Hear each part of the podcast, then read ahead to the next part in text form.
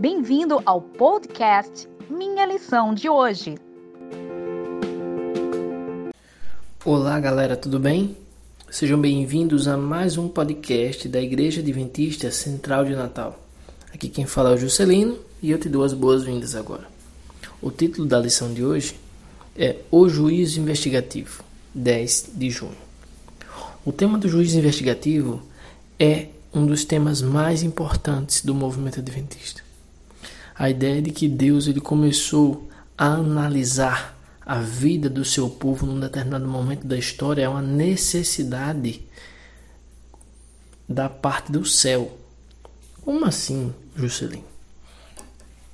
Perceba bem, o grande conflito ele é o desdobrar de um problema iniciado no santuário, quando Satanás começou a questionar o governo de Deus e o caráter de sua santa vontade. A partir de então, nós temos o desdobrar do mal que chega até a terra, até Adão. Adão decide se unir à rebelião e as criaturas de Deus, tanto no céu quanto na terra, agora estão envoltas nesse grande conflito onde o caráter de Deus está em jogo.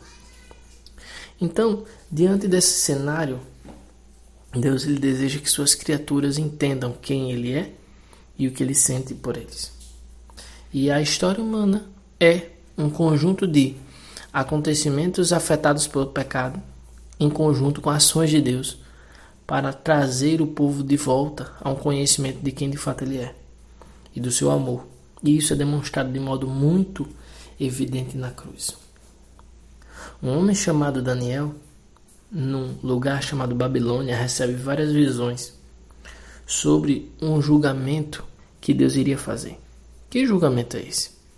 Perceba bem, todo grande conflito tem como ideia né, a, a, a, o caráter de Deus sendo exposto às suas criaturas. Deus poderia destruir todos os rebeldes e recriar todas as coisas de modo perfeito, mas não, Deus deseja esclarecer isso às suas criaturas.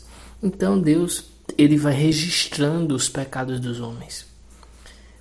E Deus vai fazendo um julgamento. Claro que Deus poderia julgar rapidamente, mas Deus decide que esses registros estejam disponíveis a todos os seres pensantes. E Deus ele vai fazendo essa atividade de modo real lá no céu, com cada pecador, com cada registro, porque esses registros ficarão disponíveis aos pecadores futuramente. Havia necessidade que Deus fizesse esse processo para que ele pudesse esclarecer o destino eterno de cada pessoa no céu, para todos os anjos e futuramente para os salvos. Então o juízo precisaria acontecer certo? Muitos dizem, não, Jesus Cristo julgou tudo na cruz. Não, Jesus Cristo ele morreu e pagou o preço dos nossos pecados. De certa maneira, ele recebeu a sanção penal das nossas transgressões. Houve um juízo ali, Deus moeu a Jesus Cristo. Mas o processo de análise das vidas dos homens não havia ocorrido de modo real. Então, isso precisava ocorrer em outro momento, o julgamento, onde no Antigo Testamento fala que as obras dos homens seriam analisadas, que cada um seria julgado, toda essa necessidade de um juízo precisava acontecer. Interessante é que no livro de Daniel, capítulo, capítulo 7 e capítulo 8 principalmente, nós temos uma cena de juízo. Lá em Daniel 7 é dito que abriram-se os livros, uma visão. Capítulo 8, quando fala das ações do chifre pequeno, fala que depois de muito sofrimento, depois de duas mil e trezentas tardes e manhãs, o santuário seria purificado. O juízo ele vem logo após o período de perseguição do chifre pequeno, o período em que os santos são oprimidos, depois de 1260 dias. Então, queridos, o juízo aconteceria após 1798, segundo os estudiosos. Né? E essa data do juízo, ela recebe fundamento com base na profecia de tempo maior, chamada de profecia das 2.300 tardes e manhãs.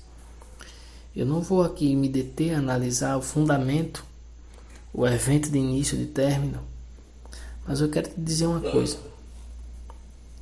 Essa profecia a profecia mais importante para nós que estamos vivendo no tempo do fim. Você precisa se dedicar hoje a estudar a lição de modo profundo. Eu não vou conseguir resumir isso aqui em 5 minutos. Se há alguma coisa que eu posso dizer hoje, é que você foque em entender Daniel capítulo 2, Daniel capítulo 7, Daniel capítulo 8, para que você entenda de que modo Deus ele atua em favor do seu povo nos dias atuais. Nós temos um sumo sacerdote e nosso favor no céu. Tem, é, existe um julgamento em andamento.